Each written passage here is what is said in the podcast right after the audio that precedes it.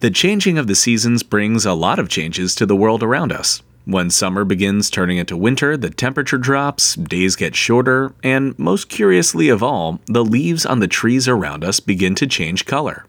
Bright green branches become covered in reds and browns as fall moves in, but why do leaves change color as winter approaches?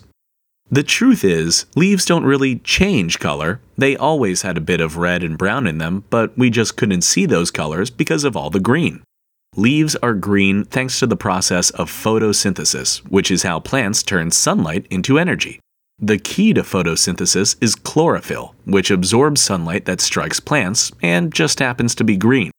As the days get shorter heading towards winter, plants don't receive as much sunlight as they normally do, now, plants are pretty smart and know that winter, when there's very little sun, is on its way, so they store up all of their energy for the cold months ahead.